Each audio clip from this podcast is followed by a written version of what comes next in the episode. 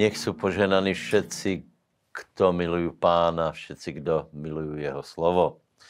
Dneska se pozrieme na žálm 74, druhou polovičku, skutky 12 a prvá králov 3 až 5. Hej.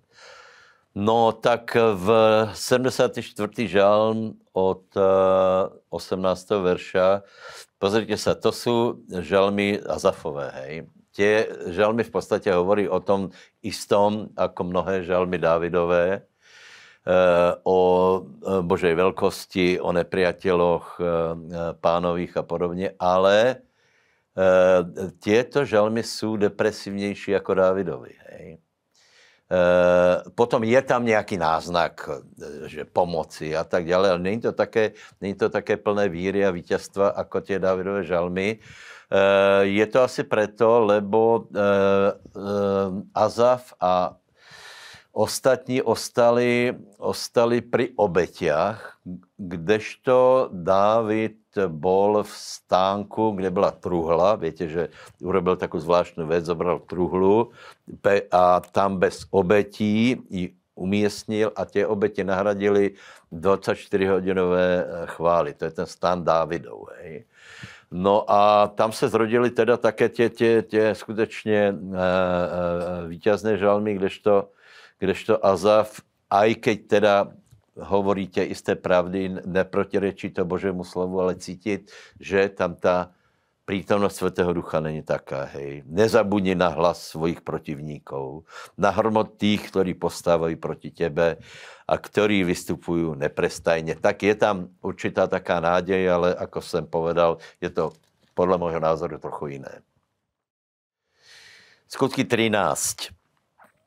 Tam je oddělení Barnabáše a Pavla do služby a je tam nástup velkého apoštola Pavla. Hej.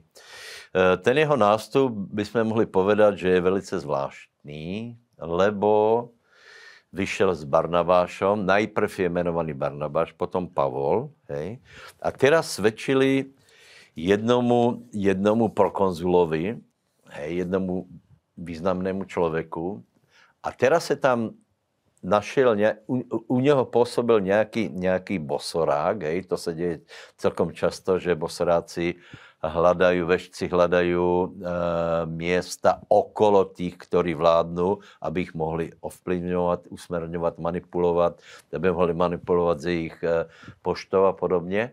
To se děje celkom. No a e, tento, tento bosorák Elimas chcel odvrátit tohto politika od věry a protivil sa. Hej. A teraz je velice zvláštné, ne Barnabáš, ale Pavol na něho, na něho pozrel a způsobil to, že samozřejmě Boh to urobil, ale Pavol vyriekol, že tento člověk oslepne skutečně stratil, stratil zrak čo bylo velice zvláštné. Čiže prvá, prvá eh, cesta apoštola Pavla, eh, prvé svedectvo a prvý zázrak, který byl trochu taky kontraverzný, lebo, lebo normálně apoštoli uzdravovali, eh, aby tí, kteří nevidí, tak aby viděli. Tento člověk viděl a oslepol. Takže není radno stát proti evangeliu. Prvá kráľov 3, je tam o mladom Šalamunovi aj ďalej 4-5. Eh, a eh, Šalamun věděl, že je mladý a že potřebuje prostě Božu pomoc, eh, že je velká zodpovědnost na něm, tak obetoval obrovské množstvo bytných obetí. Hej.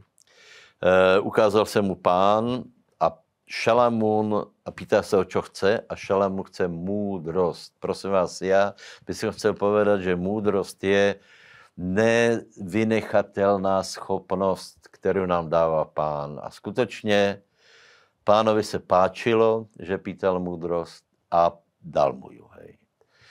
To, že mu ju dal, se potom projevuje v dalších, eh, dalších kapitolách. Eh, eh, mimochodem je tam hned první prejav moudrosti, ten příběh dvou žen a jednoho děťaťa když Šalamun hovorí, doneste meč a rozsekněte dieťa a, a nakonec ta, ta, která byla ochotná se toho dieťaťa zriec, bola ta pravá matka, hej. A potom sa Šalamúnová múdrosť prejavuje úplne vo všetkom.